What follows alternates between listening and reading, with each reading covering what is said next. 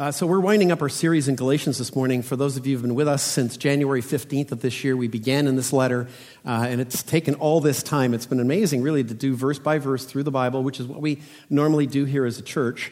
Um, and, and this particular letter, I, I, again, I think uh, for most of us, for me as your pastor, the guy bringing it most Sundays, it's been remarkable of what God has shown me in this letter about, about the church, about the gospel, uh, about standing firm on the Word of God. And, and so, what we felt we needed to do at the end of this, because it was so dramatic, uh, is we needed to finish the series with a summary. And so, uh, three, two weeks ago, we looked at uh, the subject of authority, which is really a synopsis of the first two chapters of the letter, where Paul's defending his, his apostolic authority, which was being challenged in Galatia at that time. Still today, his apostolic authority is being challenged uh, for what he's written in the New Testament. And then last week, we looked at the middle two chapters, three and four, and the subject of salvation. And it's remarkable, again, what we, we learn from this letter um, about faith alone, by grace alone, in Jesus Christ. There's nothing that you did, nothing that I can do, that we can do to cause God to love us, accept us, and approve of us. He did it all. This is the gospel. This is the good news. We, we don't need to do anything. We can't do anything to save ourselves. He did it all. He did it all. It's the gospel, it's good news. But it also applies to our lives today as Christians, as we're walking with Him in the process called sanctification. We really can't do anything about that either, other than be obedient, listen to the Holy Spirit. And as we're going to see today, we're going to look at the last two chapters and we're going to talk about the subject of holiness. Now, there's a subject for us, right?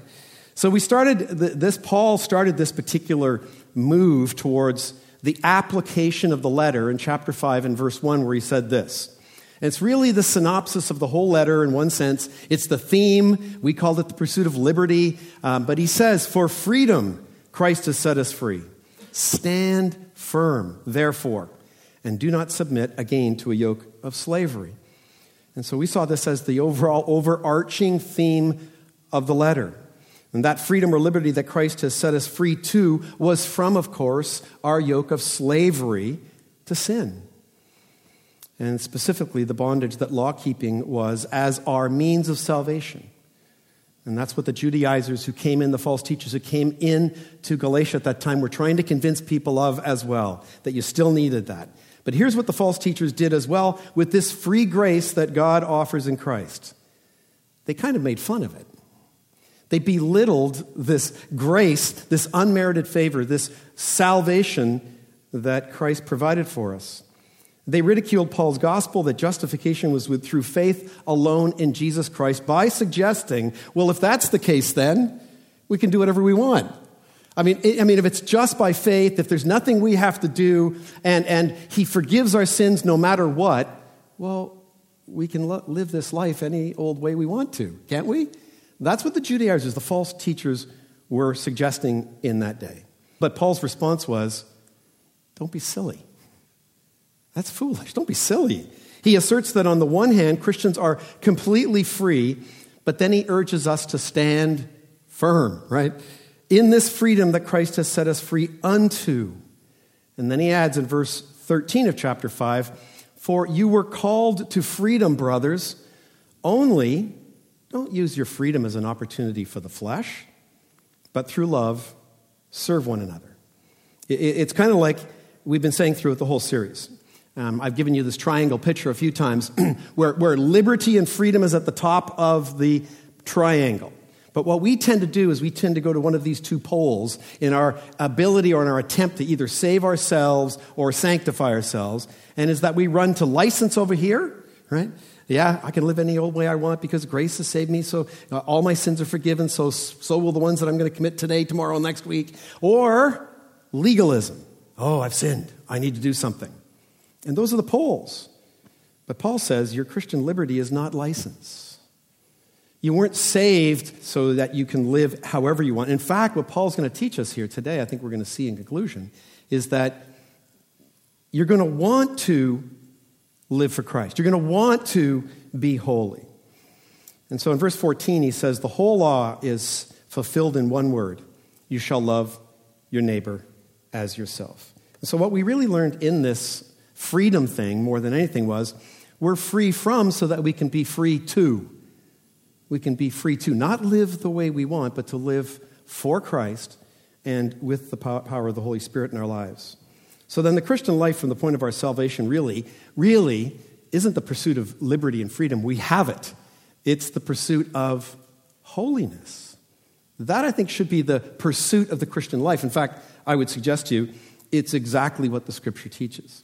And so, like we asked questions last week, we're always asking questions here at the Rock, it's a good thing. How, how can we be saved? Last week, we were looking at salvation, how can, how can we be saved? How is it possible for me to be saved? What do I have to do to be saved? Well, we beat that doing part up last week pretty good, didn't we? Well, we need to ask similar questions today. How is it possible to become holy? How do I, an imperfect, sinning man, person, how do I become holy? Why? Listen, ask, ask this question. Why would anybody, anybody want to be holy? So I want to give you a bit of a three part outline for today. Look at this. We're going to see why be holy, how to be holy, and then what holy people do. Why be holy? It's an important question. Second, how to be holy, and then what do holy people do? So, first, why to be holy? Thought about this, I'm thinking a lot of non Christian people in this world today, I, I, think I thought of this this way when I was younger. Uh, they look at the whole idea of holiness, and, and it, it's kind of a turnoff, you know? Um, there's a perception, and you know, we Christians, I think to a certain extent, are, are part of the problem for, for how they might think about holiness. Now, I grew up as a, a young boy in Toronto on a street called Bowood Avenue, and I'm very important to our family, this family house we grew up in. And uh, I was raised Catholic and, and, you know, went to church occasionally with my mom. She would drag me there and we would go to church. And, but we lived on the street in North Toronto, which all the homes were like, like very small lots, 25 foot lots, 200 feet deep, three story homes, right? And they're all boxed together one after the other. It's a beautiful neighborhood. It really was. It was blue collar when I grew up there. My dad was a construction worker. Today it's BMWs, right? And they've all been torn down and rebuilt. It's amazing. But in that day, just a few doors up from our house, there was this one building, which was a house, but it was converted. It was a church. Okay, it was actually a church. And, and the, this, this church, I don't know what they, I can't remember. I tried to Google it to find out what church was in there. Couldn't find it because it's gone. I, I don't know if they were Christian. I don't know if they were Mormon, JWs. I don't know what they were. But what I do remember is this, is that twice a week, Sunday night and Tuesday nights, cars would pull into the street. And it was, it was this is funny, but it's, it's weird. My mother or one of the neighboring people would say, here come the holy rollers. Yeah, that's what they would call them, the holy rollers. And they would pull up in their cars, and the ladies would get out, and they'd always, you know, hairs and buns, and typically they would have a scarf or, or um, I called it a doily, but it was lace over their, over their hair, right? And, and uh, very long dresses. I don't think you could even see the ankles. Um, and, and, their daughters were all dressed in tunics, and, and all the men, including the boys, black pants, white shirts, skinny black ties, very large Bibles. That was my perception as a kid of holy. And it helped when my mother said they were the holy rollers, right? It was actually kind of weird. Sometimes my mom and dad would be out on the porch having a beer, and, and these people would start pulling up. My mom would hide the beer. I don't know. It was it's very strange. You wouldn't do that, would you? Hypocrite. I think another perception people have about holiness is it's about what Christians do not do, or holy people do not do, right? You're holy if you do not do this list of things. I don't know if you've ever heard this one. Don't drink, smoke, or chew, or go, go with girls who do. Right? That's an old one, okay? And, and I know these things. It's crazy. I got a whole list of them for you. But seriously, avoiding drinking, smoking, obviously, and dancing. That was another one. When I first became a Christian, I heard, well, you can't dance anymore. I'm like, what? I, okay, I'm a bad dancer anyway, but these are the things that you can't have. So, non Christians, I think they look at this. Our perception of what is holy sometimes is what we cannot do. And so, even though some Christians present a holier than thou attitude, or are at least perceived that way, holiness is actually a biblical, a scriptural teaching. It's a mandate that we're to be holy.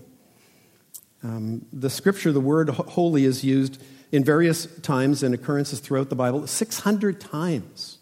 Now, there's a book of the Bible that all of you look forward to every year when we're doing reading through the Bible. You know, it's called the Book of Leviticus, right? You all love that book, but do you realize it is an amazingly beautiful book because its theme is holiness? The point of the law, the point of the things that God is asking the people of Israel to do and to keep, and the commands and all the laws, because they reflect His holiness. And in fact, we understand that from Leviticus 11:44 where God says, "Be holy as I am holy."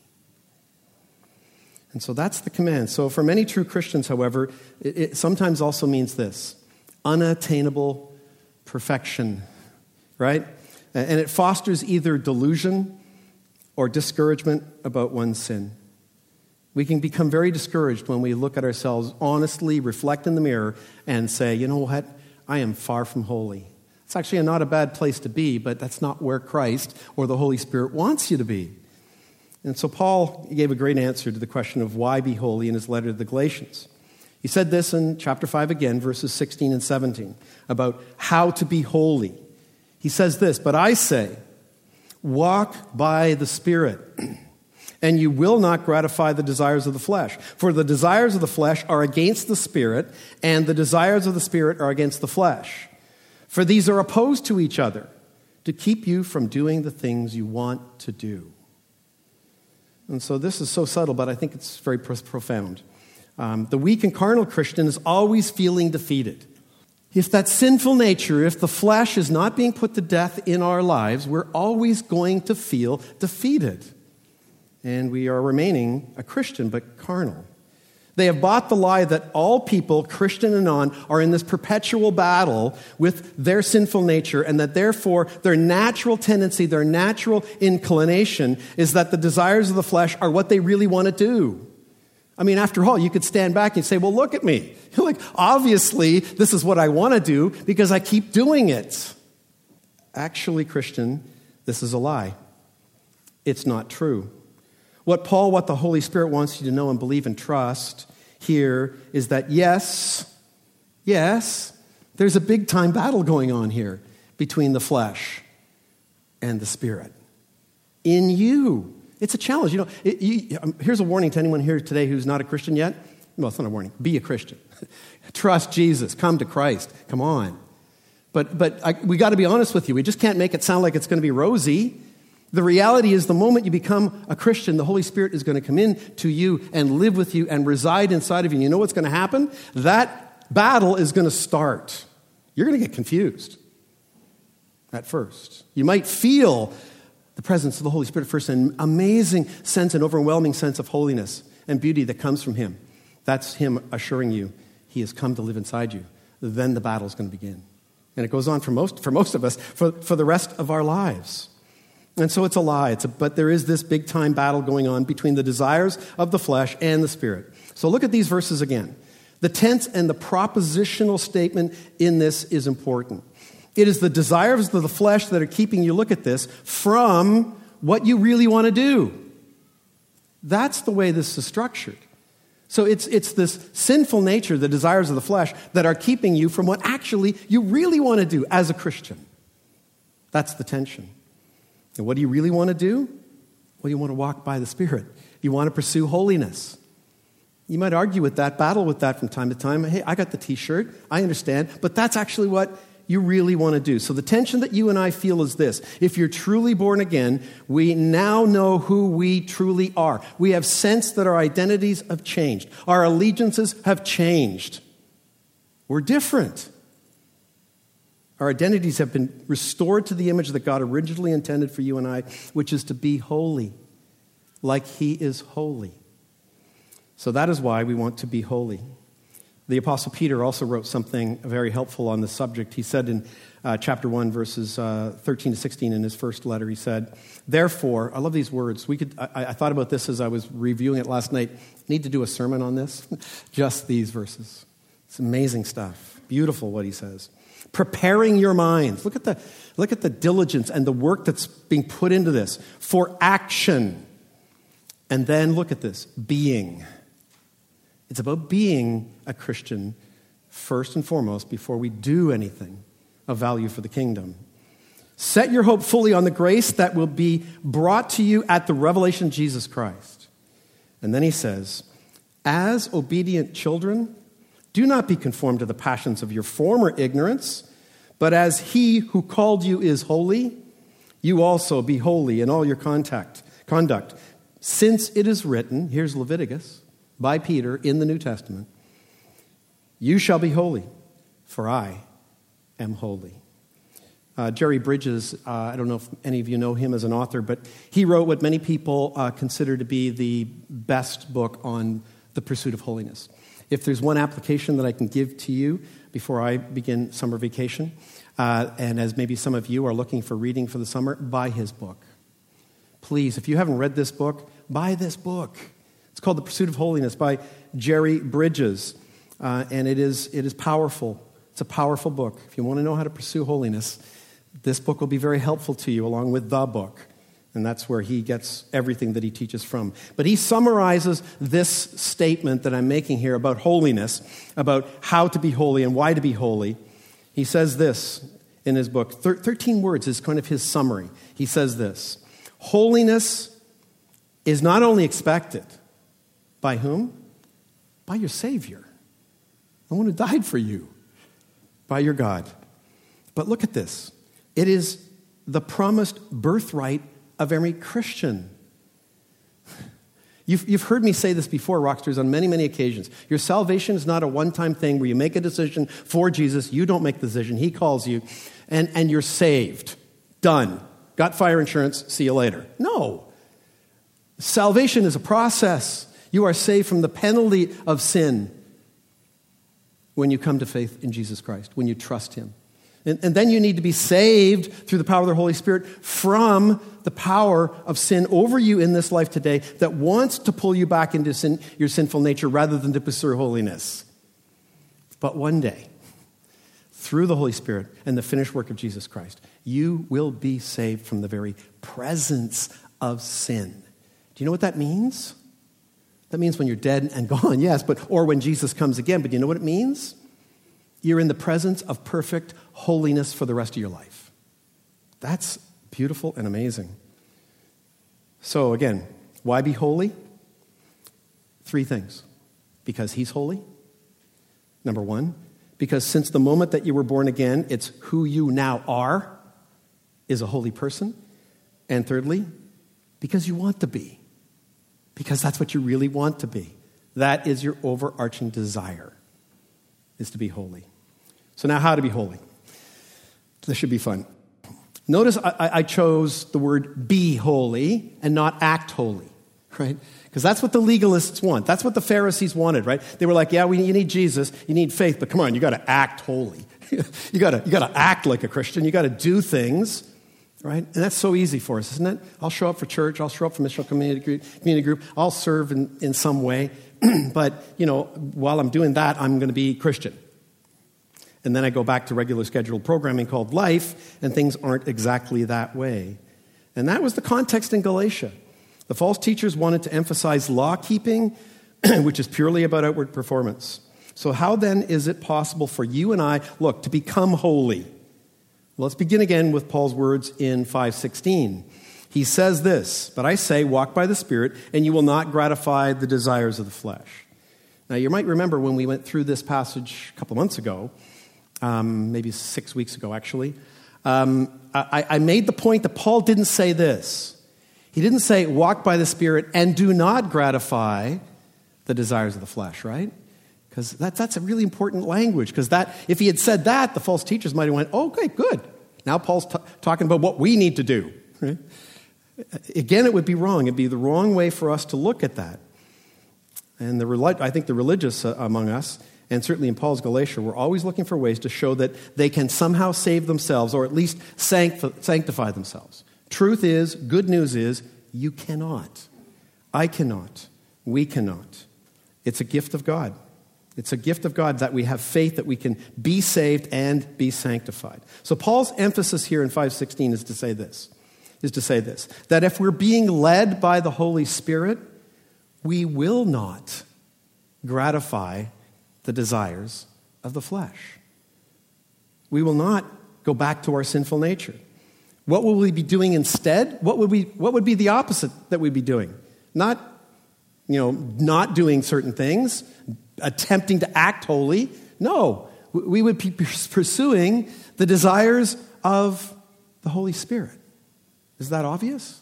Or am I just simpleton? Like I just figured that out. That's obviously what it's saying, isn't it? Follow Him. Follow Him, and you will not gratify the desires of the sinful nature. Instead, you'll gratify the desires of the Holy Spirit, which is what we want to do.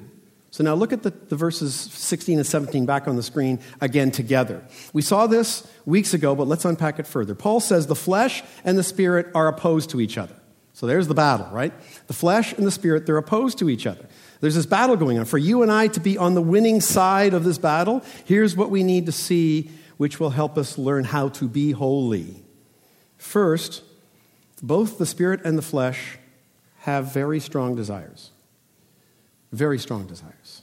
Now, originally, or in some translations, that word desires is translated lusts or lust, right? Doesn't quite work today in our culture because as soon as I say that word, most people go, oh, he's talking sex. It's about sexual or whatever. No, actually, a better translation than even desires in the ESV, which is what I'm using, would be the words together over desire.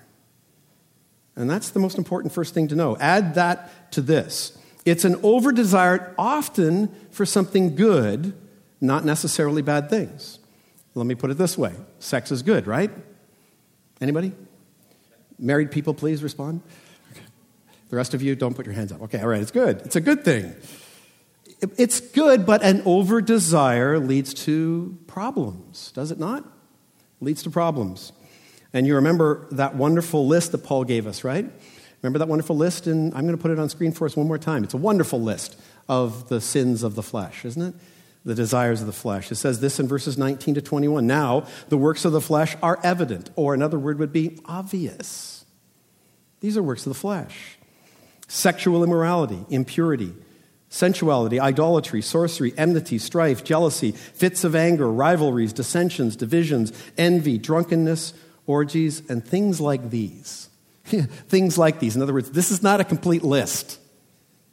You sh- you sh- it should be evident to you what you could add to this list. And then he says, I warn you, as I warned you before, that those who do such things will not inherit the kingdom of God. Now, we know that what that means is literally those who perpetually and continually, not if we fall and make a mistake, but people who are perpetually giving themselves. So, without the Holy Spirit of God living in us, and hear me, without us submitting and being led by the Holy Spirit, we are without protection in this life today. Men, I got to speak to you specifically here today. Without the Holy Spirit, without, if you're not walking by the Holy Spirit and being led by Him, you, you, you, your covering, your protection is gone. And you are susceptible. You are susceptible. You need to pray for your leaders in the church. You need to pray. Pastors and men are being taken down all the time by this. All the time.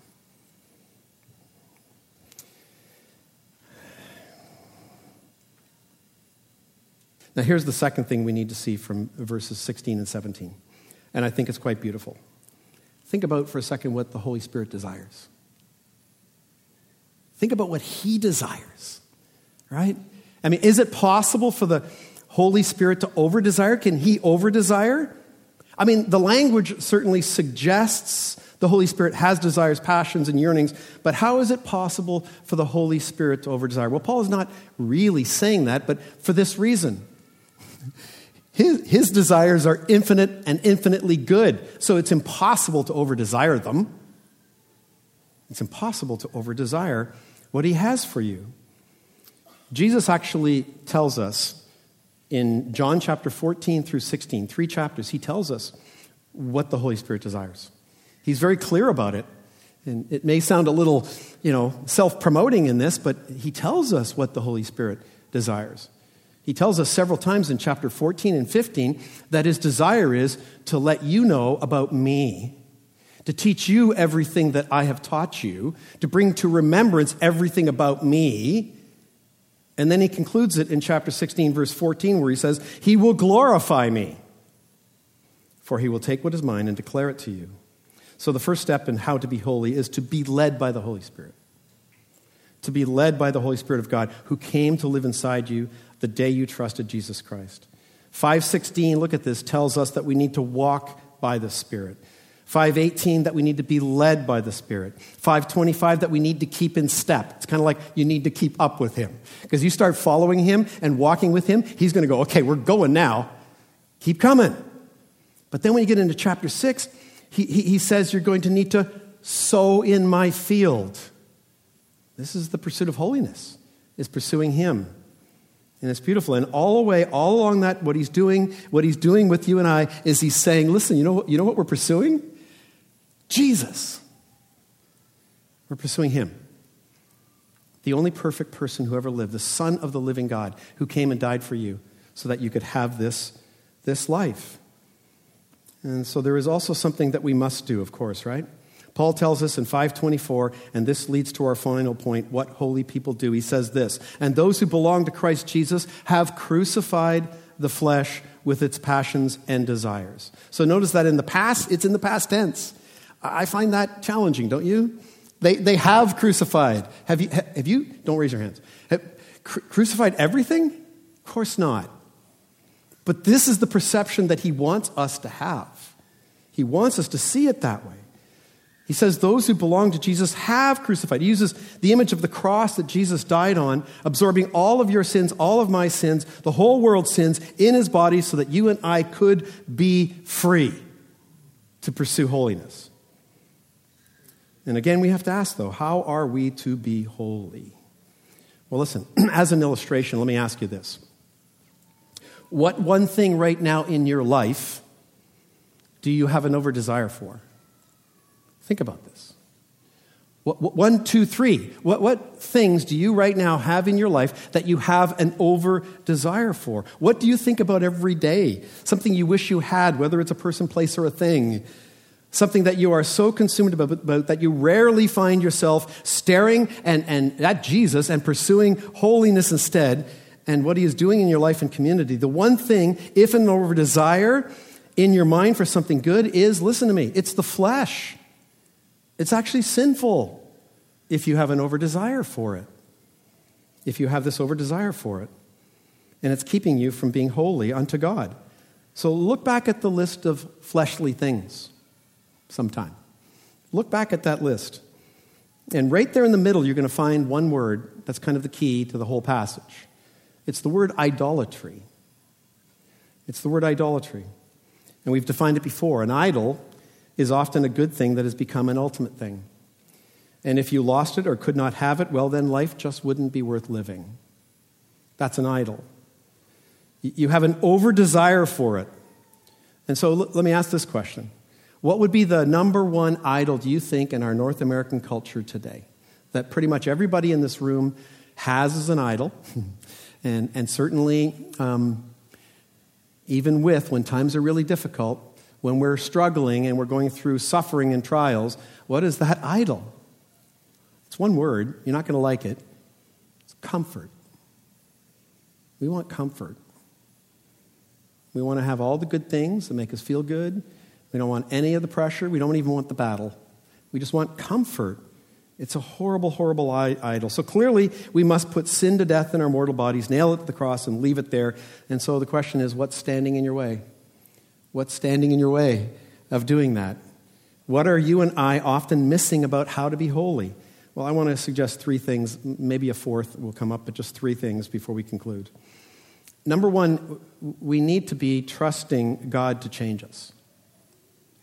We need to be trusting God to change us. Well, I guess maybe first we need to recognize we still need changing, right?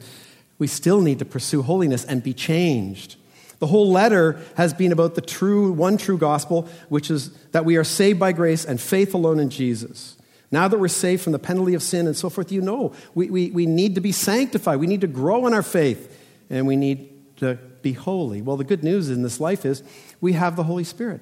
Now, I, I know we're a Mennonite Brethren church, so that most people minds, means we're not charismatic. Ridiculous. Yes, we're charismatic.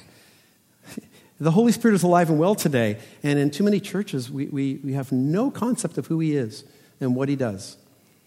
But He's the one who's living inside us. And so we need to trust that God will change us. How do we do that? How do you trust that God's going to change you in your pursuit of holiness? Talk to Him. Even if, even if, even when, talk to Him. and he will assure you. Uh, in, his, in his book, uh, Pursuit of Holiness, Jerry Bridges begins with this great story. It's an illustration. He says this A farmer plows his field, sows the seed, and fertilizes and cultivates.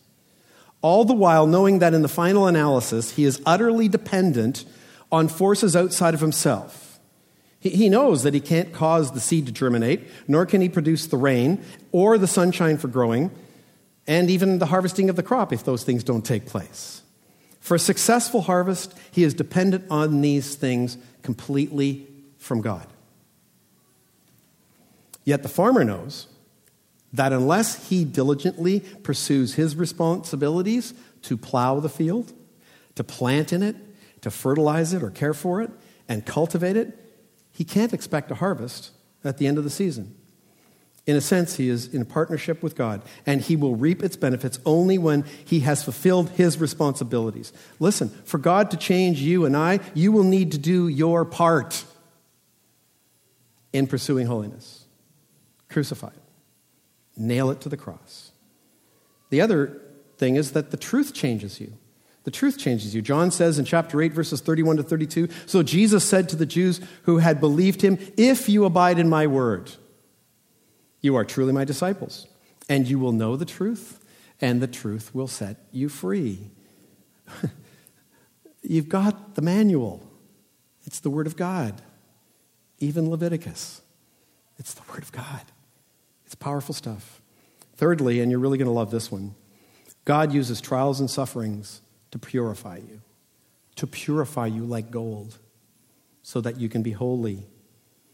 In Romans 5, 3 to 5, Paul writes, Not only that, but we rejoice in our sufferings, knowing that suffering produces endurance, endurance produces character, character produces hope, and hope does not put us to shame, because God, God's love has been poured into our hearts through the Holy Spirit who has been given to us.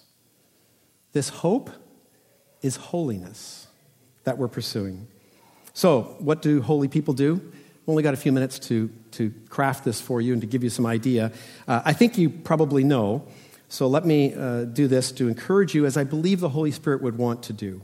First, you and I need to be pursuing holiness before we can doing anything meaningful for the kingdom of God.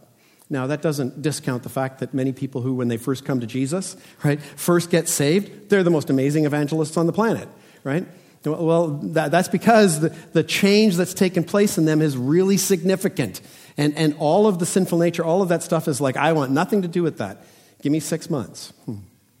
Things begin to change. And so, what do we do? Well, it's about identity. I think in the church today, we often miss this that Jesus gave actually three commands to go. You, all know the one in Matthew 28, right? I, we, as a church, you know, all authority has been given to me. Go, therefore, and make disciples. Go, do, make, teach, obey, right? We know that one really, really well. That's about doing. But it's clear from Matthew 5 that Jesus wants you to understand that to go, you need to be first. Remember what they're called the beginning of chapter 5? They're called the Beatitudes, right? The Sermon on the Mount, what he, what he preached, it's beautiful. And a little study for you, you can do this week. Um, we won't have time, obviously, but look at the fruits of the Spirit, the fruit, pardon me, of the Spirit, not plural, fruit of the Spirit in Galatians chapter 5, and, and look at the beatitude character traits of kingdom dwellers. It's an amazing parallel and comparison if you look at it. And so we're blessed and, and we're happy, but it's all about because we, we are being this poor in spirit, mournful over sin, meek, hungry for holiness, merciful, pure in heart, peacemakers, and oh boy, there it is again, because we're being persecuted. Then does Jesus say, okay, now go and make disciples? No. He says, now what you need to do is go and be, anybody? Salt and light. It's about being. Those character traits, if we possess all of those character traits, those be attitudes, we're holy people who need to go into this world and bless them. The other, the other being is, and command is actually in Acts 1 8, where he says, But you will receive power when the Holy Spirit has come upon you, and you will be my witnesses in Jerusalem, first of all, in your own backyard, first of all, and then to the ends of the earth. You will be my witnesses. Let me leave you with a, a short little illustration as an encouragement as you go here today and you go into this summer. I want to encourage you. to be holy. Buy the book, read the book, but, but listen to this. There was a point in time in Paul's ministry in Acts chapter 18 where he was very discouraged. Paul, why would he be discouraged? People hated him. He'd been preaching the gospel. People have been rejecting the gospel. He'd been whipped and scourged. He's afraid at this point to go out and preach the gospel. He's afraid for his life. And he's wondering, is this going to work? This is terrible. And we read in Acts chapter uh, 18, verses 9 to 11, these words. And it says, And the Lord said to Paul one night in a vision. Remember from Galatians, friends, this.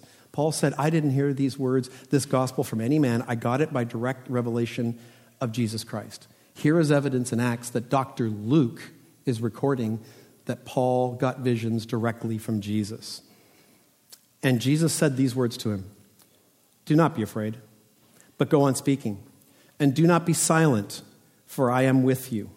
And no one will attack you to harm you. For listen, I have many people in this city who are my people. Hmm. And he stayed a year and six months teaching the word of God among them. Do you need a vision from Jesus to convince you to be holy? Do you need a vision from Jesus to be salt and light in this community? Friend, I want to encourage you. I know, I know that there's a lot of things to do, but ask yourself this.